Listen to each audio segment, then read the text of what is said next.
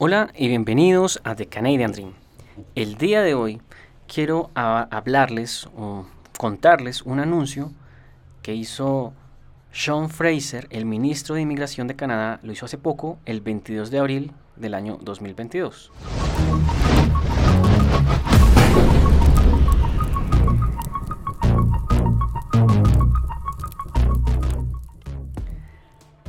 Pero antes de, contarte de qué trata ese anuncio que hizo y por qué es importante para las personas que queremos ir a Canadá, ya sea por estudios o ya sea porque tienen un muy buen perfil y quieren aplicar directamente al Express Entry, voy a contarles como un poco del contexto, qué es lo que pasa. Sucede que, como ustedes sabrán, hay varias vías en el Express Entry para poder aplicar. Una de ellas es el Federal Skill Worker, el otro es el Canadian Experience Class. Hay varios más, pero digamos que esos son dos de, los principales. El primero es cuando nosotros le decimos a Canadá, vea, yo tengo estos estudios, tengo estos años de experiencia, tengo este conocimiento en inglés y, pues ya Canadá me da un puntaje y, basado en ese puntaje pues tomo a los mejores candidatos y así selecciono quién, a quién Canadá eh, le va a dar la, residencia permanente. Esa es una vía. La otra de los la, la, del Canadian Experience Class es cuando uno le dice a Canadá, vea, yo de pronto por, por el otro lado no, no, no, no sume muchos puntos, pero yo tengo ya experiencia canadiense, yo ya trabajé por lo menos un año en Canadá y aparte de eso pues tengo otros, otras calificaciones, entonces considéreme para ser un residente permanente que es como la finalidad de irse a estudiar a Canadá. O sea, ¿para qué uno se va a estudiar a Canadá?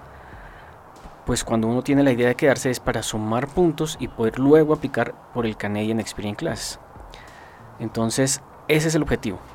Bueno, ahora, ahora que ya sabemos que eh, esas dos vías que existen, también son llamadas en inglés draw, eh, son dos fuentes muy importantes y en donde hay una gran cantidad de, de candidatos. Lo que sucedió fue que por la pandemia, Canadá em, dejó de invitar a las personas que aplicaron por estas vías. Y comenzó además a tener un retraso porque pues, tenía menos personal para trabajar, para revisar las solicitudes y demás. Y se fue acumulando, se fueron acumulando las solicitudes hasta llegar a 1.8 millones de solicitudes. Claro que no solo para esas dos vías, sino en total, en general de todas las vías que existen. Entonces, eh, Canadá, viendo que pues mucha gente pues no podía llegar a Canadá por la pandemia y demás, decidió tomar otra vía que es el, el Provincial Nominee, que es la nominación provincial, que es cuando las personas aplican directamente a una provincia y esta provincia los acepta y les dice, sí, vea, yo quiero que esta persona se venga para esta provincia. Y ahí nos dan 600 puntos adicionales. Entonces, eh, Canadá tomó eh, ese camino, esa vía, y comenzó a llamar solamente a personas que hubieran aplicado por el, por el Provincial Nominee. Entonces, para las otras dos, para el Federal Skill Worker y el Canadian Experience Class, se quedaron ahí represados y no hubo Em, aplicantes de estas fuentes desde el 2020.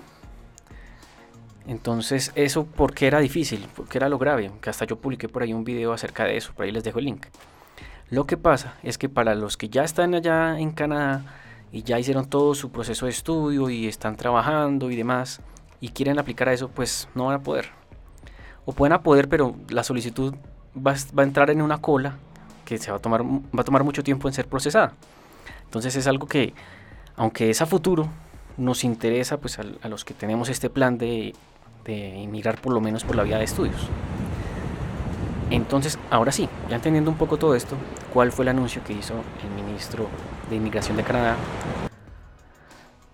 Fue que em, luego de ellos haber hecho un gran esfuerzo, invertir dinero, más, más personal y demás para hacer más rápido el procesamiento de, de este represamiento, pues para julio del 2022 ya van a, terminar todo ese represamiento y van a empezar a, procesar normalmente de todas las fuentes, de todos los draws.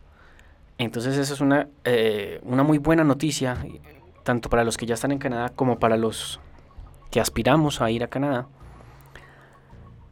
para que no se nos dañen nuestros planes, porque pues imagínese uno invirtiendo tiempo, dinero, esfuerzo en todo ese trámite, el papeleo y demás, para que después llegue a Canadá y digan, no, veas que hay mucho represamiento y espérese ahí dos años a ver si procesamos su solicitud. Entonces, pues es como algo frustrante, ¿no? Que eso llegara a pasar. Entonces, ya con esta noticia, pues es, es un alivio para todos los que están en este sueño canadiense. Esa, esa es la noticia que querías darles y muchas gracias por el video. Hasta pronto.